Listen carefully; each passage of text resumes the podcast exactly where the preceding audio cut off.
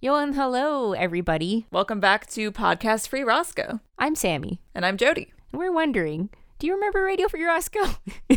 because we do. I hope you do at this point because we're five episodes in. Yeah. So if you didn't, this is probably a little weird. Yeah, this is not one of those podcasts you really want to start five episodes in, not with the lore that we've established. But if this is the first time that you're watching Radio Free Roscoe through, we hope you're enjoying the ride so far. yeah, it's it's certainly been fun for me because it had been a while since I rewatched Radio Free Yeah. Roscoe. So there's all these little things that just come back. It's like, oh yeah, it's good stuff. So this is the first episode that we're recording in 2020. also the first episode that we're recording post launch. So to all of our listeners, thank you so much for tuning in. We hope you've been enjoying the ride so far. I thought you said post lunch. I mean, it's also post lunch. Yeah, no, it's true. So, we do know for a fact that because people are listening to this podcast, other folks out there love Radio Free Roscoe. And so, we want to give you guys the opportunity to call in. Because I know when I was watching the show, I always wanted to call into Radio Free Roscoe. So, if you have any thoughts about the show or you want to talk about some things that we've talked about in previous episodes, send us a voice clip on social media and it'll be featured in a future episode. You can also email us at podcastfreeroscoe at gmail.com if you're an email person. And I am because I'm almost 30. Today, we're looking at season 1, episode 5, Clark Kent. This aired August 15th, 2003, and it was directed by Chris Grismer. Now, Chris Grismer actually directed the past couple episodes as well, but I didn't really dive into anything. But he went on to direct a ton of stuff. So some of his credits include The Vampire Diaries, Whoa! Pretty Little Liars, Being Erica, This is Wonderland, and Designated Survivor. So he's done a lot since then. That's very cool. This episode was also written by Russ Cochran and Doug McRobb. Russ Cochran would go on to work on a number of other major series, including being the co-executive producer of Orphan Black, a major like Canadian drama. Wow. So that's really cool. And then Doug McRobb is of course one of the co-creators of the show. yeah. Yeah, so this marks um, the first appearance of Tracy Hoyt as Emily Mitchell, the Oh. English teacher. you know I'm gonna go into into a Tracy Hoyt tailspin once once we see her on screen. Um, and guests featured in this episode include Charlotte Sullivan as Judy. So she was actually uh, 20 when this episode aired. Nathan Stevenson was 17. And she's still acting today. She's likely most well known for her role as Gail Peck on Rookie Blue. She'd also gotten into some bad Christmas movies, like some of our favorite heroines of the show. Twelve pups of Christmas. Yes, most recently 12 Pups of Christmas in 2019. I was thinking that we need to make a Letterboxd list or something of just like Christmas movies that feature RFR actresses. I'm I'm down. Yeah. Do we have to add Letterboxd to our social media? Because I'll do it. Okay. yes. Yes. Jody's passionate about Letterboxd and su- such that it makes me want to get into it because it's, it's just good movie sharing fun. Yeah. That'll be that'll be like our holiday treat. Next podcast, we just like watch RFR adjacent films. But yeah, she's been in like Murdoch Mysteries and Frankie Drake Mysteries and probably some other Canadian mystery shows because that's Yeah. A big thing. yeah, I, I feel like you haven't made it as a Canadian actor until you've been on Murdoch Mysteries. no, it's true, and it's over now. Like it's, It's over ending. now? I think it's ending. Wow. So you just like Damn, missed Yeah. the window. yeah, you you don't have that uh you don't have that status symbol anymore. I had a question um, from a friend asking if we were going to have radio DJ names. Yeah, you know, that's something that we talked about like at the beginning, but I just I wasn't sure. I didn't I wasn't sure if I wanted to be goofy and be like, I'm semicolon. I'm waiting for the universe to reveal it to me. I don't know. Maybe as a as the show goes on. Although at this point, you all know our all Yeah. our identities. Yeah. You can find us on LinkedIn. that's the real reason why they wanted the secret identities, is so no one could find them on LinkedIn. this episode was the first time I realized the producer's name is John A. De Image, which is a really great name for John a A. TV De Image. yeah, which is like such a good name for a TV producer. That's amazing. That's like um that guy on Canada's Worst Handyman whose name is Jeff Woodmansey. yeah. I'd forgotten about that. Jeff Woodmansey. You really have no choice in the matter at that point. What else are you gonna do? In five, four, three, two, Okay, so the episode starts with a close up of a clock, which I don't know. I just had this like moment of like just remembering like looking at the school clock like every few minutes when okay, never mind. I'm sorry. I mean commentary about how I've looked at a clock before. So the episode starts with Robbie and Travis counting down uh, to when the girls' gym class lets out, which is like a little creepy, but it's because Robbie has a crush on Judy Douglas. I also have to appreciate that, like, there aren't any like gratuitous creepy shots of any of the women. They're not like that. dressed in anything like they're they're all just kind of like sweaty in like sweatpants and t-shirts. So Yeah. it's eh, That's that's a good point. Like, because I remember being like, at first when I started rewatching this, I was like, oh no, and then I was like, oh okay, it's not a thing. yeah, it's, it's not like they're waiting and creeping on all the Yeah. women. It's like he has a crush specifically on this girl, and it's like eh, and just it's not that bad. I feel like the, in this episode, like I had so many moments where I was just like, Robbie's so cute when he's lovelorn. Oh Just my gosh, his puppy dog this, face. This episode really solidifies that Robbie's like such a little romantic. He like is. if if his He's like cute. obsession over his text conversations with his last girlfriend isn't enough for it. yeah. Like this is so sweet. He's adorable. So Judy passes them and goes to her locker, and Judy is a horse girl.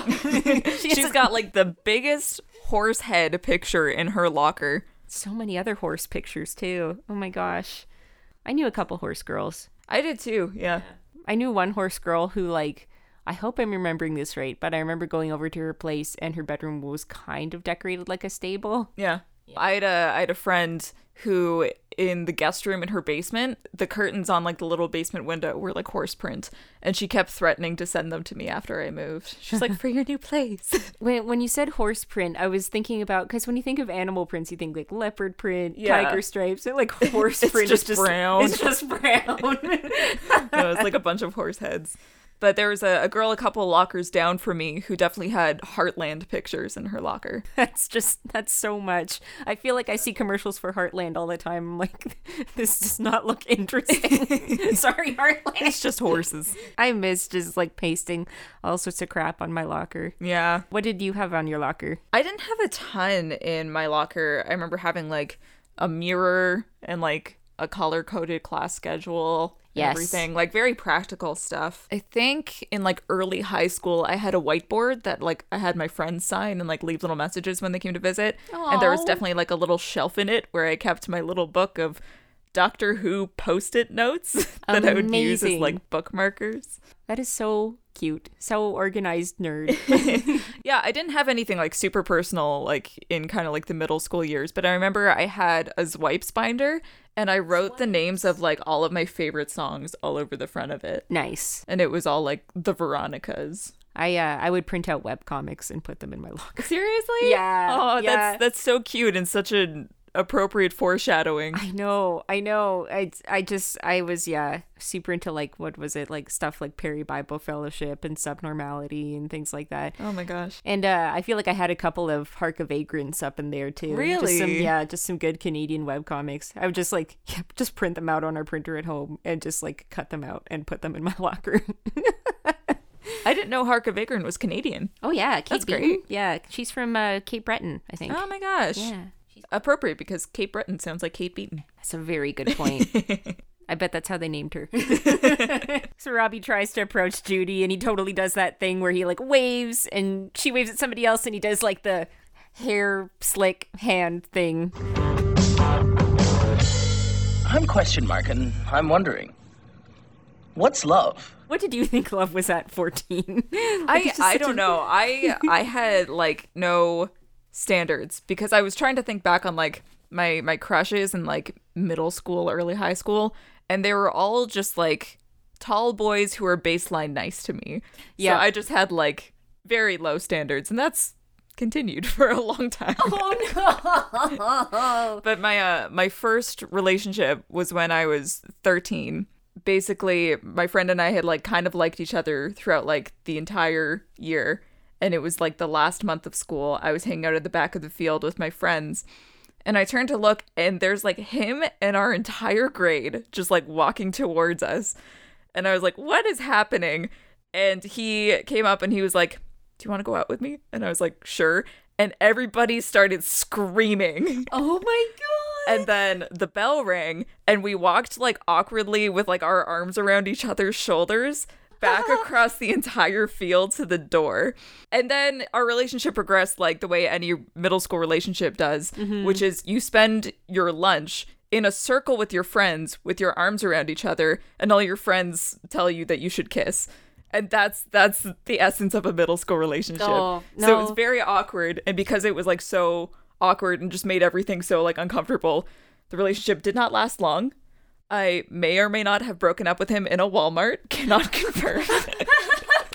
but it was it was like a very like sweet, very like middle school specific kind of scenario.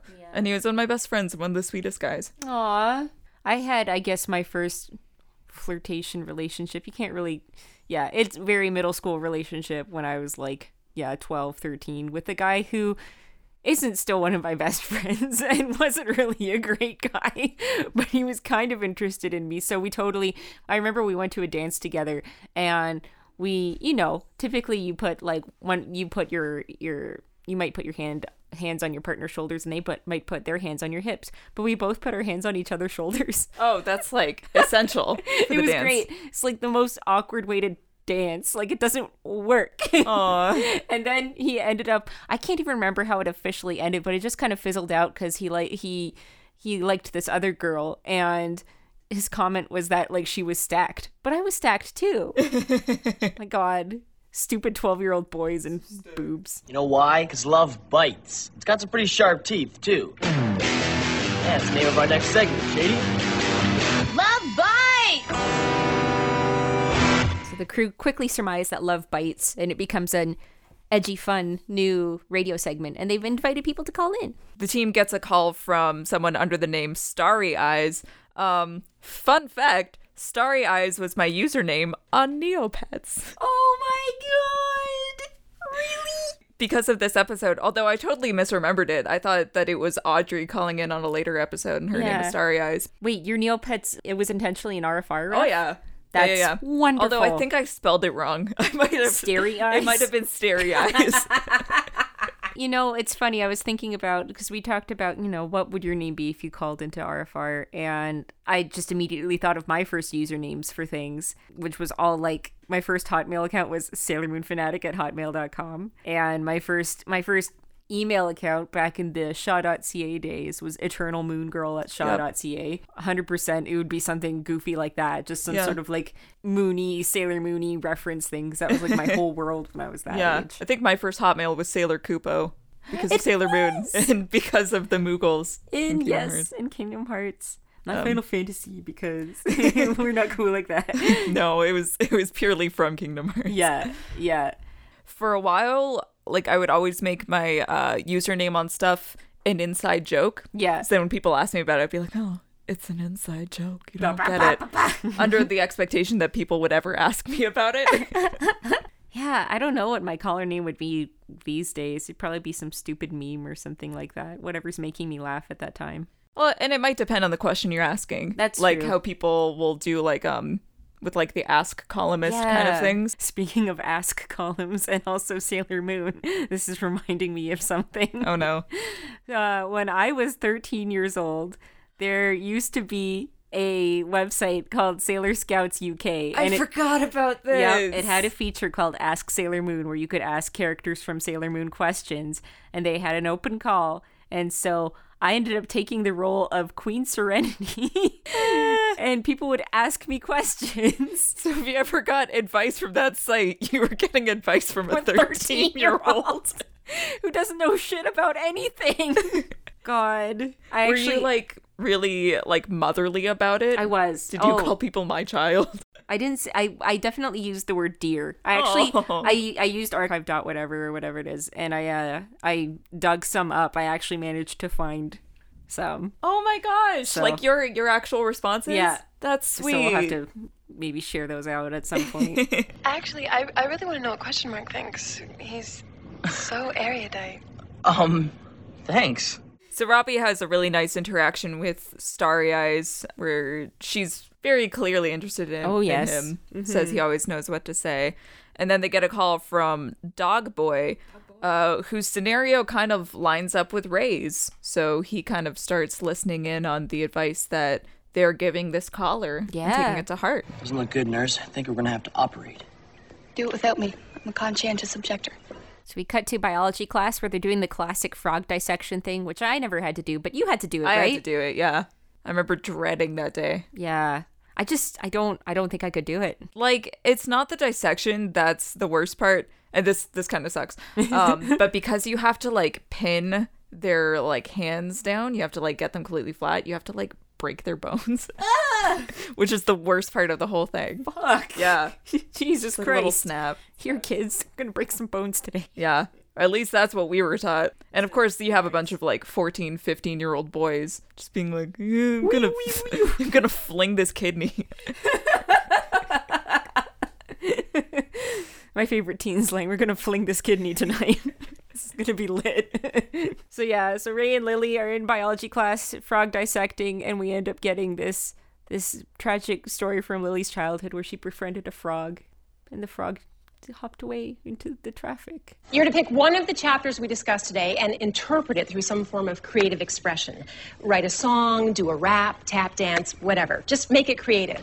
So we cut to English class where uh, we meet the Mrs. teacher, Mitchell! Mrs. Mitchell. who is Tracy Hoyt. And boy, oh boy, I've known this for a long time. I've, I've I know who Tracy Hoyt is because she was Rini in Sailor Moon R and the Sailor Moon movies, uh, aka Chibiusa. Hashtag subs not dubs. I'm sorry. Oh, fuck off. I'm sorry. uh, she was one of two voice actresses, the other voice actress being Stephanie Beard, aka Sugar from the Zone, um, who people probably remember a little bit more. But Tracy voiced Rini for a season and the movies, and she's done a lot of other uh, voice acting too. And she's still super active in it. She's been like the Cat in a Hat, knows a lot about that, like that whole thing. She was in a bunch of Delilah and Julius. Although I couldn't, Amazing. I couldn't find specific credits. It just says voice. So I guess she just plays various bits in it. It would be a lot weirder if it was like live action Tracy Hoyt appears. Yeah, there's there's just like hidden stills of her like giving a thumbs up, like, "Hey, you guys are doing it." So they're reading Wuthering Heights in class. She introduces this assignment where they have to pick a chapter that they've just read and do some sort of like artistic interpretation for it as a project. I love it. I absolutely love it. So I'm Jody and I'm wondering, what's the weirdest thing that you've ever had to do for a school assignment? Weirdest thing. It's a good question. Well, when I think of assignments like this, my favorite assignment that I ever turned in in like all of school was we were given an assignment like this eh, when we were studying like economic concepts in grade in grade 9 actually. That's funny. So my best friend at the time and I teamed up to cover the concepts of boom and bust, like economic boom and bust cycles. And we ended up doing it as almost like a flipping through the channels like series of tiny tiny little films where it was like there was like a commercial for like a board game uh, there was like a real estate show there was like there's like a rap segment which was really terrible. Oh, no. it was just it was so much fun. And actually it was editing that that i was like i love video editing. I could like do this forever. And now i work as a video editor Yeah. so that's kind of cool. But it was great. I i love assignments like that where you're given that sort of creative leeway. It really you know it lets students kind of express themselves in the ways most suited to them which i feel like you know sometimes when you get super rigid you're not catering to everybody's learning styles Yeah. No, I was kind of the same way. Like whenever we were given a choice of format for an assignment, I always did it as a video. Yeah. Which was a lot of fun. I mean, there were a couple of assignments that we had to do as videos. So like in grade 11 mm-hmm. when we did Macbeth, we had to do like a CSI Scotland video. what So there's like a video of me and like two of my friends from high school with terrible Scottish accents doing Macbeth as if it's like a crime show. how the fuck have i never seen this I'll show it to you after. awesome But I remember grade nine as well, having a couple of assignments where we got to choose the format. I can't remember even what class it was for, but we were like learning how to market something, I guess. Yeah, we did this this whole filmed fake infomercial where I was a Billy Mays impersonator called Frilly Days. Frilly And- days And then my partner was um like a parody of Vince with Slapchop. I think it might be on YouTube somewhere. Oh no, I can't remember what it was called. It's it's buried in the depths. It's probably got like 14 views. But beyond that, I think the weirdest choice that my friends and I ever made. It was for teaching, I think like how different layers of legislation work within Canada, and we were allowed to pick a format. So my friends and I were like, why don't we do a puppet show? Ah! But Potter Puppet Pals is really big at the time. So we were like, why don't we make our own Potter Puppet Pals and put on a puppet show?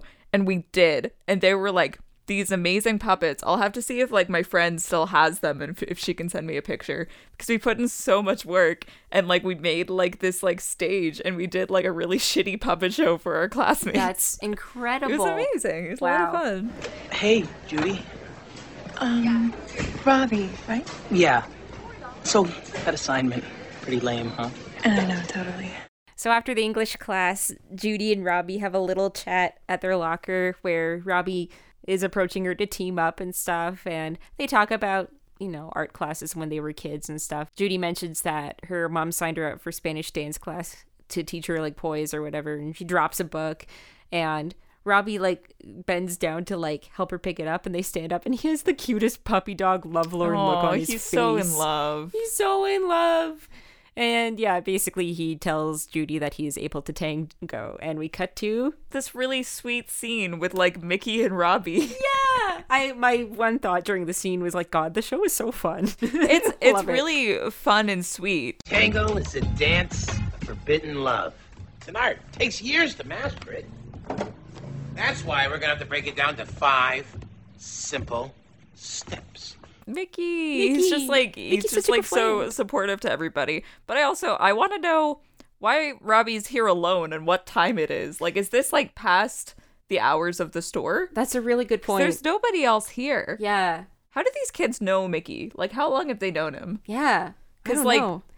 Very clearly in this and future episodes, um, Mickey and Robbie have like a very close relationship. yes, no, that's true. Maybe like he's always known them as the Shed Kids, the, The Shed, Shed children. kids. I love for leaving like Robbie and Mickey tangoing in the window, and we hear a police siren go off in the distance.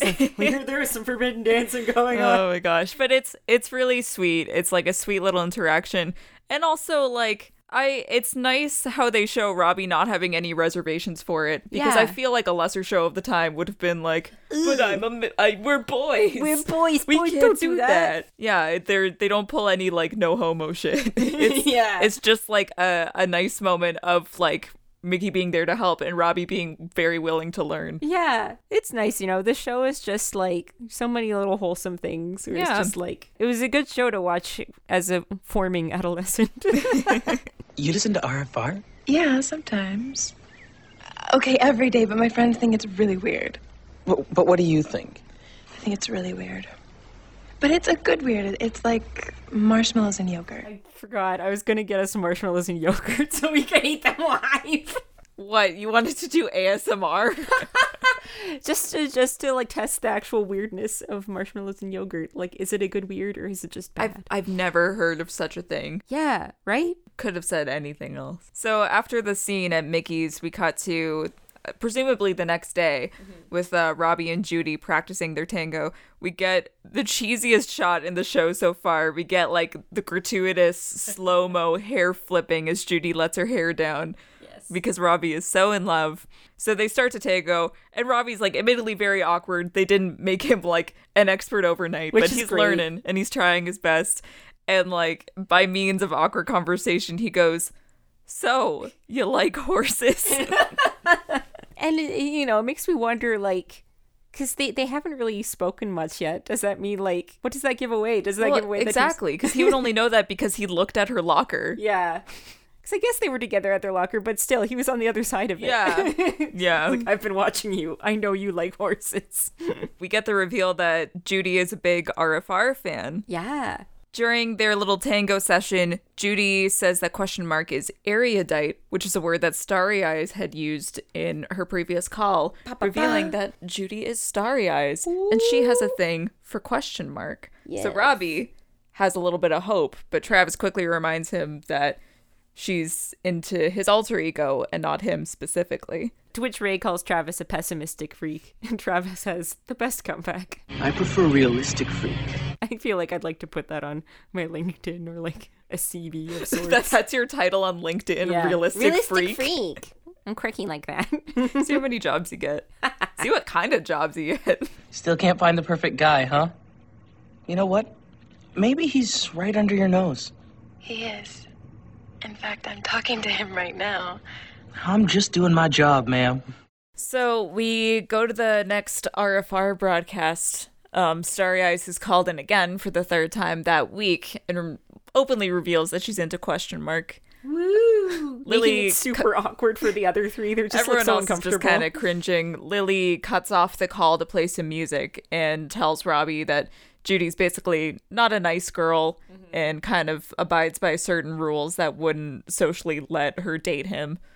And Robbie's pretty disappointed, but is pretty determined to still go for it and make it work. Yeah, there's this cute moment where he says, She's not your average dream girl. And then he just kind of looks down sheepishly, like, She's real. I'm like, Robbie, you're so cute. Oh, he's such a little romantic. I love it. I love little it. Robbie. We love our sensitive teen boys.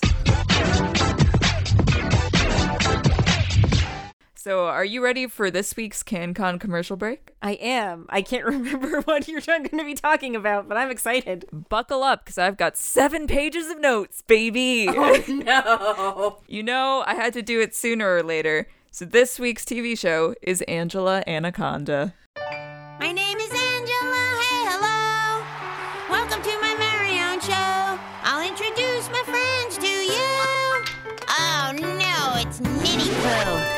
Angela Anaconda ran from 1999 to 2001. It was broadcast on Teletoon here in Canada, and it was produced by Core Digital Pictures and Decode Entertainment, the same people who put out RFR. Nice. So, kind of basics of the show. It was created by Sue Rose and Joanna Ferrone. Uh, Sue Rose is also responsible for Pepper Ann, which was another kind of like Whoa. Yeah, another- That makes sense. I can see that. popular cartoon of the time. So it started as a part of Kablam, which was a Nickelodeon sketch show of the 90s, which had a lot of like recurring cartoons in it. Some of them spun out into their own shows. It kind of sounds like something you and I would have been into because apparently it also featured a bunch of They Might Be Giants music videos. What? Which is a lot of fun. Okay, we should watch Kablam at some point. So, fun thing about Kablam was that it was created partially by Will McRobb, the co-creator of RFR. Are you kidding me? no. What? Um That's wild. and also, uh, both the opening credits and the ending theme were ska songs, leading me to believe that Will McRobb had some sort of influence over all of the ska in the RFR Oh soundtrack. my gosh. And another big fun fact is that Kablam is also where the second ever appearance of Untalkative Bunny happens. Oh, hell yeah. Because initially, Untalkative Bunny was uh, featured in an episode of Cartoon Sushi, which was another thing of the time. So we can thank Kablam for bringing us both Untalkative Bunny and Yes. Angela Anaconda. So Angela Ana- Anaconda started as a sketch on that show and then spun out into its own series. So Wikipedia synopsis of the show, it says the show centers on the adventures of an 8-year-old girl named Angela in the fictional town of Tapwater Springs. Other characters include Angela's three best friends and several antagonists. So, uh, I'll go into like some Wikipedia character descriptions. Um, boy, are these detailed. They're like some really. Somebody put like some effort into these descriptions. I won't read through all of them, but here's like here's Angela's. So Angela Anaconda was voiced by Sue Rose, who's the creator. Good thing I have given up thinking bad thoughts on account of if I could, I would definitely be thinking one now. And it says she is a tomboyish, imaginative, freckle faced eight year old girl who eschews the femininity commonly associated with other girls in her age. I'm not like other girls. That's like a, a big statement for what the show is. In every episode of the series, Angela will engage in at least one dream sequence. The majority of these feature her rivals, Nanette Manoir and Mrs. Brinks, seeking vengeance on them in unrealistic fashions. Angela often imagines unusual things happening to her enemies, especially Nanette, including getting tossed into the air during an ice routine and falling through the ice, or getting turned into a flashcard and other bad things. Getting turned into a flashcard. But she has like these like elaborate like dream sequences of Yeah. just like her getting tortured. God. It's kind of a dark show. yeah. So her best friends in the show were Johnny Abatti, Gina Lash, and Gordy Reinhardt. Um, I'll read a little bit of the Gordy Reinhardt description. So, voiced by Edward Glenn, he is a kind, sensitive, and artistic boy with asthma who prefers pressing flowers, housework, and writing poetry to dangerous activities like tag or hide and seek. He has a love of ballet and nature and embraces all things pretty and lovely. He is best known for his many allergies. Here's his top hits. It's all just allergies he has. So, a note to you and all my listeners I want that exact paragraph as my obituary. yes. And then Mrs. Brinks, who's like the teacher who's one of Angela's nemesis, I guess. As it is when you're a kid on a show. Uh, Mrs. Brinks likes to believe that she is sophisticated and succumbs easily to flattery. She considers Angela a bizarre, troublemaking, and wayward girl and constantly punishes her. She and her long suffering husband Connie are rumored to be weekend nudists. Wait, what? Yep. okay, so this is where it gets like religious. Uh, so this is for uh one of the recurring characters. Josephine Praline is a devout Catholic who acts as a moral rudder for her classmates. She is loving and forgiving, but stern when she sees injustice. Josephine often refers to others as my child. She set up a confessional in the girls' washroom where her friends come to talk to her about their stresses and worries. This this sh- I can't. Okay, okay. I need to watch this show. You really don't. So that that's all the description of the characters. The thing is, I haven't even touched on the animation style yet. Oh yeah. Because all of that seems kind of like unextraordinary. but let's let's get into this. So this is from an article from Mamamia. The show is most memorable for its unique cartoon style, what's referred to as cutout animation. This technique is also used by South Park, hence the characters' jerky movements. Basically, black and white photographs of the faces of real people are superimposed bobblehead style onto colorful computer generated frames, but still have grayscale human limbs, which makes for a truly jarring viewing. it really does. so basically, Core Digital, who are like the animation team, kind of the the 3D side of of this whole production, got a couple of face models and took photos of them from every angle, making like the mouth movement for every single phoneme, so they could then take that and animate it. Um, and they used Avid Elastic Reality for this. oh, interesting. Yeah, back when when that was a thing. So it was like this weird 3D model that they had to make, but like the image itself still looks 2D. So it's not that it's not like impressive, but it's terrible to look at. Here are some notes from the Globe and Mail. They put out an article in 2000 called A Cut and Paste Phenomenon. As legions of followers around the world know, Angela Anaconda is a cartoon like no other. Generated by a computer, its cut and paste style looks like a child went wild with a set of paper dolls. The combination of visually arresting graphics and hilarious storylines has garnered some television awards, and the show is seen in 35 countries and dubbed into seven languages. So, as I said before, this show was done as a partnership between Core and Decode. And according to this article, after Decode partner Beth Stevenson saw four shorts that Rose and Ferrone had produced for Nickelodeon in 1996, she knew the company was looking at its ticket to the big time, and Angela Anaconda had not disappointed. It has allowed Decode, founded three years ago, to go out and start relationships with MTV and the Disney Channel. So, really, Angela Anaconda, because it had a big part in Decode gaining success, could be partially responsible for why RFR actually exists. That's incredible. Stevenson also said, It was great to go out of the gate with Angela and another property, Watership Down, which had some real pedigree. So those were the two Holy meal shit. tickets of Decode at the time. This terrifying, aggressive kid show and Watership Down, one of like the darkest children's properties. Oh my god. Oh my god. This is how we hit the big time. Yeah.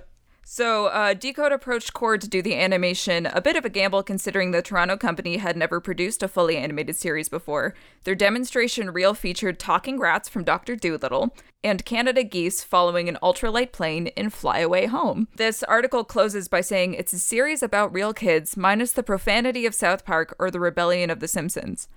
They could have said, like, a kid show. Yeah. Like their their cases are for like definitely not kid shows. They Yeah. could have said any animated kid show. Uh, a note about some of the the crew in the show. So this is from an article, "The Weird History of Angela Anaconda, Oh Canada." Another notable figure who worked on the show was the humble Sheridan graduate and music lover Ian D'Sa. In between shifts as an animator on Angela, Dessa was busy recording music and playing shows in a little up and coming band called Billy Talent. I was like, where do I know that name? I know that name. Yeah, he was an anim- animator on Angela Anaconda. That's incredible. so like some some content notes about the show. It's known for being like incredibly violent because the shows just feature like Angela's wish fulfillment fantasy of what would happen to her enemies. And also, the first episode, it says when Angela's class takes an excursion to the Space Museum, there's an alarmingly racist portrayal of an Asian American woman who speaks in broken English. Oh no. One of the children in Angela's, Angela's class has been held back for learning reasons and is often taunted for being simple. Every time she appears on screen, her presence is accompanied by a slowed down rendition of Pop Goes the Weasel. Oh no. So there's there's some content problems in this beyond the animation. But production wise, it says Angela Anaconda. This is from a, an article from Playback called Decoding the Market for Angela Anaconda. It says Angela Anaconda, an animated tween series, is a distinctive looking 2D creation budgeted at $490,000 an episode. that- Whoa. that tells the story of Angela, a normal kid with normal frustrations. Kind of to go alongside that, there's an excerpt from the book Producing Animation that says an episode of this show took a, about three weeks of turnaround time because their animation process became so simplified by just having to change the mouth shapes and not having to redraw things. So that was compared to six to nine months of a traditional animated show at the time. Oh wow. Yeah. So good turnaround time. Um, and then demographics of the show. This article it said Angela herself is eight years old, but the viewing audience is slightly older. Because of some of the rating and the visual style, we're finding our core audience is nine to fourteen. Two of the closest friends are male, and she's not the most feminine kid on the block, so we're getting a fair amount of boy viewers. We're also getting 35 year olds watching, Stevenson says. But without question, Angela's target is tween girls, particularly for merchandising, which includes knapsacks, daytimers, sleepwear, electronic items, and accessories such as purses, hair clips, cell phone holders, CD holders, and cosmetic bags. Can you imagine having Angela Anaconda merchandise? I'm like, yeah, I don't remember anything. No.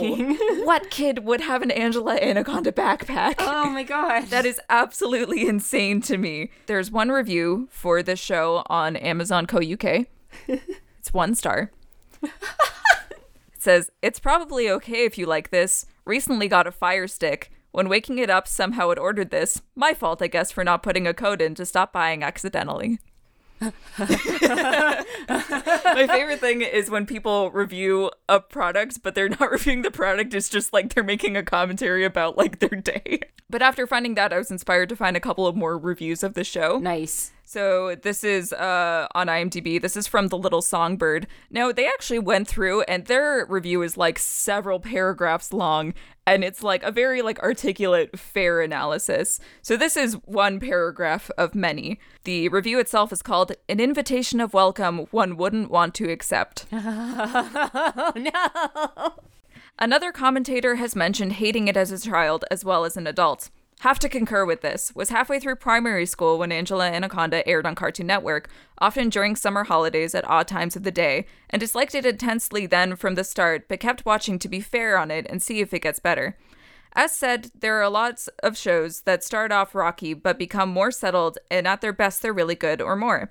That never became the case with Angela Anaconda. It stayed consistently terrible, and it is not hard to see why it was relatively short lived, and has faded into relative obscurity. Decided to rewatch to see whether my view has changed, or whether my memories of it being poorly animated, irritating, disturbing, negatively stereotypical, and repetitive with terrible voice acting and an annoying theme song were the same. And they were. Here's a, another one star review. It says, This show is truly revolting. The voices are annoying, as are the characters. The animation sucks and is not even close to Terry Gilliam's animation style. The animation is so bad that it makes South Park's look advanced. Plus, I have seen stereotypes of Catholics, Italians, and nerdy people on different occasions. Not the nerdy people. Shameful how some shows make fun of other religions, nationalities, and the way people are. And that, that's a lot of weight to put on nerd culture. Is it a good message to send to viewers, especially little kids? Shame on ABC Family for keeping this crap on for so long to show these things. When it's all put together, this message tells you that this show sucks. this one's called Made Me Question My Sanity for a Decade.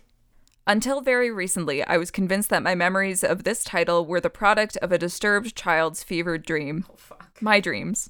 Whenever I tried to describe Angela Anaconda to others, they all had the same look of confusion and fear.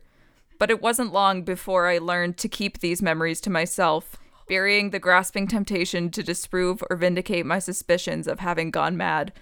Ironically, it was repressing these intrusive thoughts and the resultant hospitalization that finally led me here to the absolution I have found today. A few days ago, I overheard some people discussing unreasonable depictions of vengeful violence in a cutout cartoon show for children while in the common lunch area. Immediately, I decided to book some supervised computer time at the facility in which I am currently housed. The attending nurse typed the overheard name into this site, and here I am, after 14 years of misdiagnosed psychosis. I have lost time, which cannot be recovered, but you don't have to. Save yourself. Don't press play. 8 out of 10. Jesus Christ. And uh, one more review. This one's called Discussing Will Make You Sick. Discussing? This used to make me physically sick as a child. I strongly warn you to avoid the show unless you want to lose your lunch. Not only is the purpose of the show questionable, but it isn't even the slightest bit entertaining. I recommend you watch Dora the Explorer or Wizards of Waverly Place if you're looking for something to watch, or in fact anything else that you can find, because for me this is a vile display of what America's children entertainment industry has become. Goodbye, and if you choose to watch this, then please don't risk eating beforehand. oh my god. I really enjoy that they say goodbye in it. yes. I wish our review said that. Goodbye. I've got one more thing to close this out. Mm-hmm. I have to talk about the Digimon short. I'm sorry, what? So the year is 2000. Oh no. The Digimon movie is coming out in theaters. Audiences go to see it. The first thing that they see is an Angela Anaconda short What? about the characters of Angela Anaconda going to the theaters to see Digimon the movie. This is it, DigiPals. In a few seconds, the doors will open for the best movie of all time the Digimon movie. Some of the comments around the short are that it is so poorly researched because at one point I think they have Angela turn into a Digimon, but it has like it's completely different from what you would actually see in the show. Ugh. It's more like a like a Ultraman kind of thing, I guess. So uh, here are some some tweets. This one's from KZ Excellent on Twitter. We will never forget seeing the Digimon movie in theaters when I was eight, and they played the Angela Anaconda intro bit. My father had to ask me, "Is this the movie?" And I could feel a layer of primal fear in his voice. Uh, Red Blaze 27 says, It cannot be overstressed how embarrassing that short is. Nobody in its production watched an episode of Digimon or even had a vague concept explained to them. It comes off with the same energy as someone's parent trying too hard to look hip but not understanding the slang. I have read so many articles in preparation for this. I cannot find a single reason of why they produced that sketch. I don't know why it was there before the movie. How did that yeah, how did this partnership come to be? It was it was some sort of Fox acquisition. oh. But why? It's Why? this terrible 5-minute short. And possibly the worst part of it is in the DVD release, it's not even a bonus feature. It's not like a, a special like edition. It is the start of the movie. Wait, On- what? On any copy of the Digimon the movie, you will find this is the start of the movie. No. Yes. It's like this little short about them going to the theaters to see the movie. What? I I don't understand. Oh my god. It's just it's just been absorbed. It's latched on. Which leads me to this. On June 3rd, 2018, an anonymous 4chan user posted the following green text story. I'm scared. Didn't know at the time that parents' relationship was rocky. I begged to go see Digimon movie. Parents agree, but I don't realize it's for them to spend some time together as well. Get to theater and excited about Digimon flick. Can even afford popcorn and drinks. Parents look happy. Angela Anaconda short comes on. My parents also don't speak very good English. My little boy mind can't comprehend all the fuck going on. Parents are utterly confused by this Canadian fuck running around in a Digimon suit. I, I start crying and they pull me out of the theater. Mom and dad start blaming each other for going to the wrong film. Dad throws away the popcorn mom wanted. Lots of arguing and I'm still crying. Get out to parking lot and drive off in a rush. Get into an accident in the parking lot. Dad moves out a month later. Fucking bitch of a whore, Angela Anaconda ruined my life.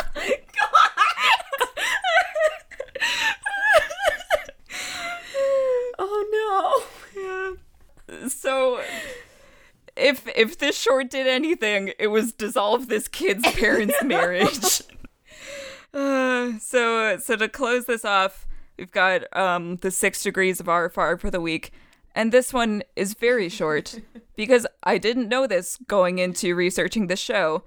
but the character Johnny Abatti, who is one of Angela's best friends, is voiced by Ali Mukaddam, baby. Whoa! Ray Brennan was the voice of Johnny Abatti. Amazing. If you look up, there's a behind the scenes featurette for Angela Anaconda, and they've got a couple of clips of the voice actors working, and you can see like teeny tiny little Ali Mukaddam in it. Hey, let's tunnel in. I saw it in a prison movie once. He's so tiny. He's so teeny tiny. And because this was a few years before RFR, that kind of would have been maybe a bit closer to the age of Ray Brennan himself. So if he was playing the character that long, just imagine the character of Ray Brennan with that tiny little kid voice before his voice changed. I think it's the sweetest thing in the world, and I think it also like affects would affect the tone of the show greatly if like those were the voices of the kids if it was before their voices had changed. Yeah. This is Radio Roscoe. It's it's very sweet. So that's Angela Anaconda. oh, woof. My greatest regret is the amount of episodes that are now in my YouTube recommendations Oh, thanks to researching this show. So I hope this was fucking worth it.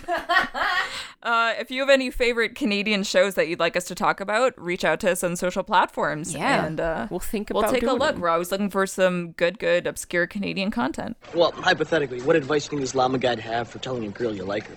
Hypothetically, probably say something like, speak from your heart, but more importantly, listen to hers. So we come back to this interaction between Ray and Travis. Travis is reading a book about the Dalai Lama, and they're sitting on these armchairs in the middle of the hallway. I hadn't clocked that. That is weird. There's like a random little lounge area. Yeah. Why are there like these little loungy armchairs in this high school hallway? This is not a university. It's not a university. We get Ray kind of trying to sneakily get some advice for what to do with Lily. And Travis kind of knowingly tells him to do something nice that shows that Ray really knows her. It's a really nice scene. Like it's like there's some really nice Ray Travis bonding in this episode. I honestly, I have nothing to say against Travis in this episode. I will not make a single joke at his expense. I know. is very good and sweet in this episode. yeah. Next scene, Robbie and Judy are practicing their dance, and it's getting better. It's working out. They're they're they're dancing along, and then they have this moment where they have like a very like Judy kisses Robbie quite passionately, and Robbie's like hell yeah, but then Judy says, I don't know, I just sort of closed my eyes and imagine kissing question mark. Ooh. "Ouch, That's rough. how do you say that to somebody?" Like, who would ever say anything along those lines to somebody? Right? it sucks so and how, much. how does Robbie still like her after this? You Oh. know, he just doesn't quite. He's not putting it all together, and he's just so love struck. yeah, little, My little heart. heartbroken little Robbie. Still on the Wuthering Heights?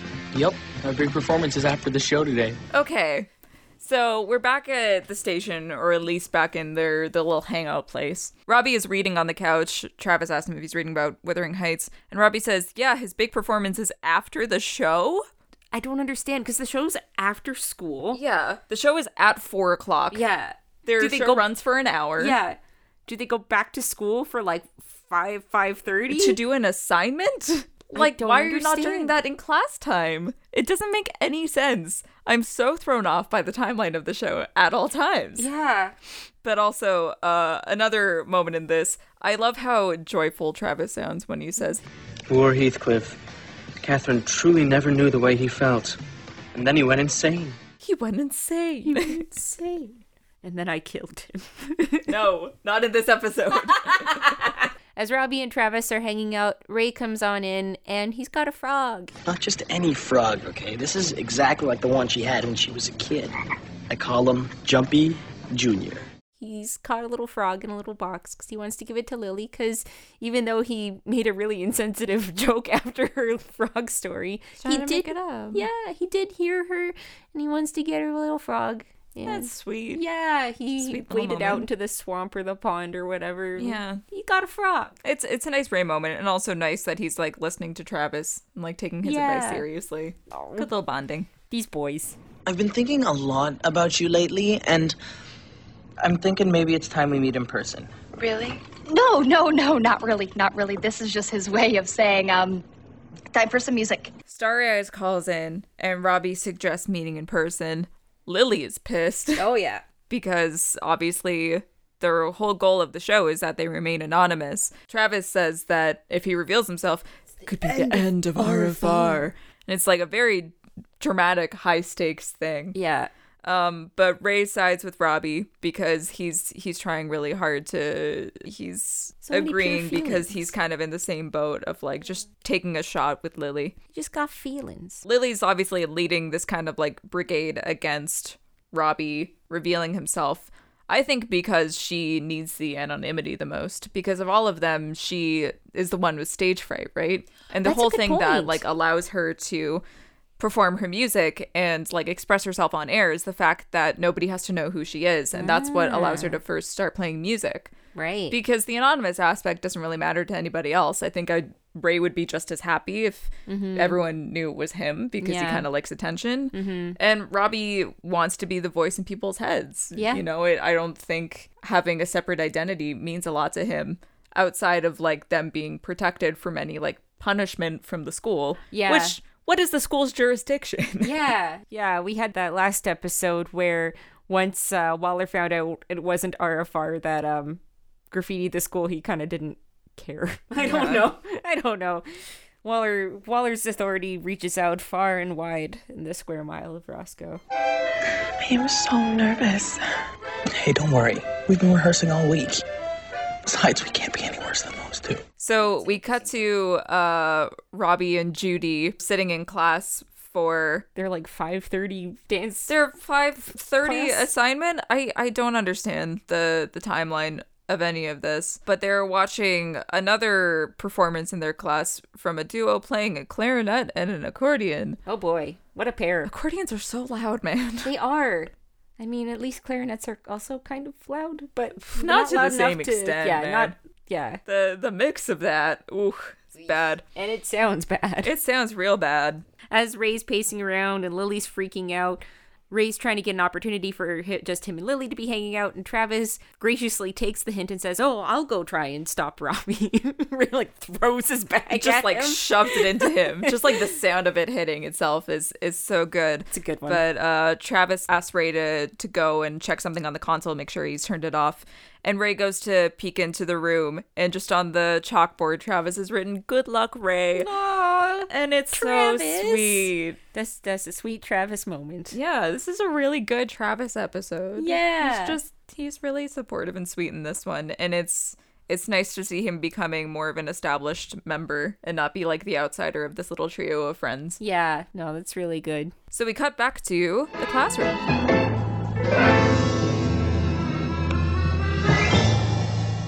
Just make out in your English oh class. Oh my god. So they finish the dance and then like make out at the end of it. And Miss Mitchell is like, that's passion. That's amazing. no, you can't just like make out at the end of a school project. like, teen horniness is like the biggest problem for teachers. They're not going to encourage it. Oh yeah, and and Judy just dips after. She's like, I have to go, and she Yeah, just leaves. doesn't even ask to leave. The class isn't even done Yeah. because Miss Mitchell's like, okay, who's next afterwards? Yeah. She just leaves. she just dips. What is going on?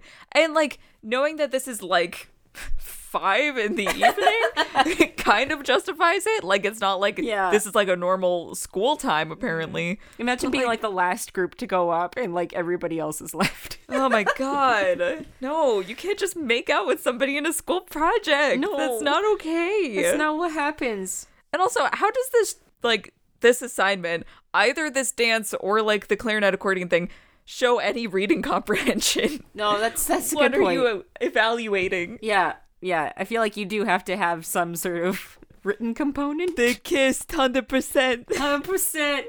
I just wanted to get you something to to say. Shows. Well, here, just just open it. What? What is it? Oh, oh, just you know what? Ah, quit with the maraca and just Jumpy's out. Oh no. Uh, Li- Ray tries to give Lily the frog, and Lily like shakes the box super hard, and she opens the box and she thinks it's a dead frog, and it's just it's so bad. It's so bad. It hurts and my heart. Ray looks so sad during it because he tried so hard. so Lily dips and goes to meet Travis at Mickey's, but Robbie catches them trying to intercept them and is pissed that they're interfering with his own decision. I'm really glad that we've been getting to know each other lately, and I was wondering if maybe you'd like to go out with me sometime. Robbie goes up to Judy, and Judy like has this moment where she's like, "Oh, I think she thinks it might be question mark." But it's like, "Oh, Robbie," and Robbie like very kind of like stumbly fumbly. He's like, "So hey, we're getting to know each other. You want to go out?" Chickens out of telling her that he's question mark and, and just asks her out as himself. Yeah. And she rejects him because question mark's more of her type because he's kind of a celebrity. A local celeb. Mmm, that hot radio DJ fame. Yes. That high school radio DJ fame. Yeah, but it does establish like the popularity of the show if he's considered like Yeah. a celebrity within their circles. It is crazy how popular this show Really like, quickly. skyrockets. And like not even within like the high school demographic, but the fact that like Mickey plays it and it's like something that's well known around town. Mm-hmm. He he realizes that Judy wasn't interested in question mark for the reasons that he wanted her to be, and he leaves. Ouch. Yeah. so she is essentially stood up by question mark for the night. And we got back to the radio station where Ray's just kind of poking at the frog a little bit.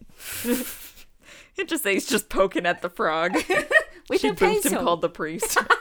She was expecting something different, huh? Yeah, yeah, I guess we both were.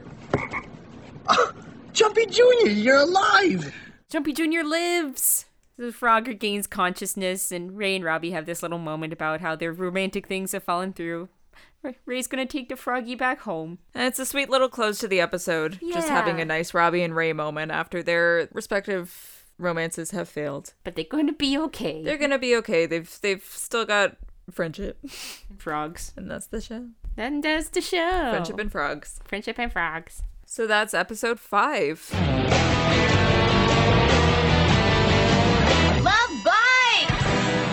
Songs featured in this episode include Talkin' About by Vibralux, Good Enough by Kid Gibb, Get Free by The Vines, Record Spins by Flux AD, Used to Be Alone, The Pettit Project, Lost and Found, Botanic, Aliens, Manchester 66 by Girl Nobody, and Wish You Were Here by Incubus. It's really amazing how many songs they managed to pack into some of these Really? episodes. Yeah. Our Mickey's Discs pick of the up, I guess, is by Girl Nobody. It's called Aliens.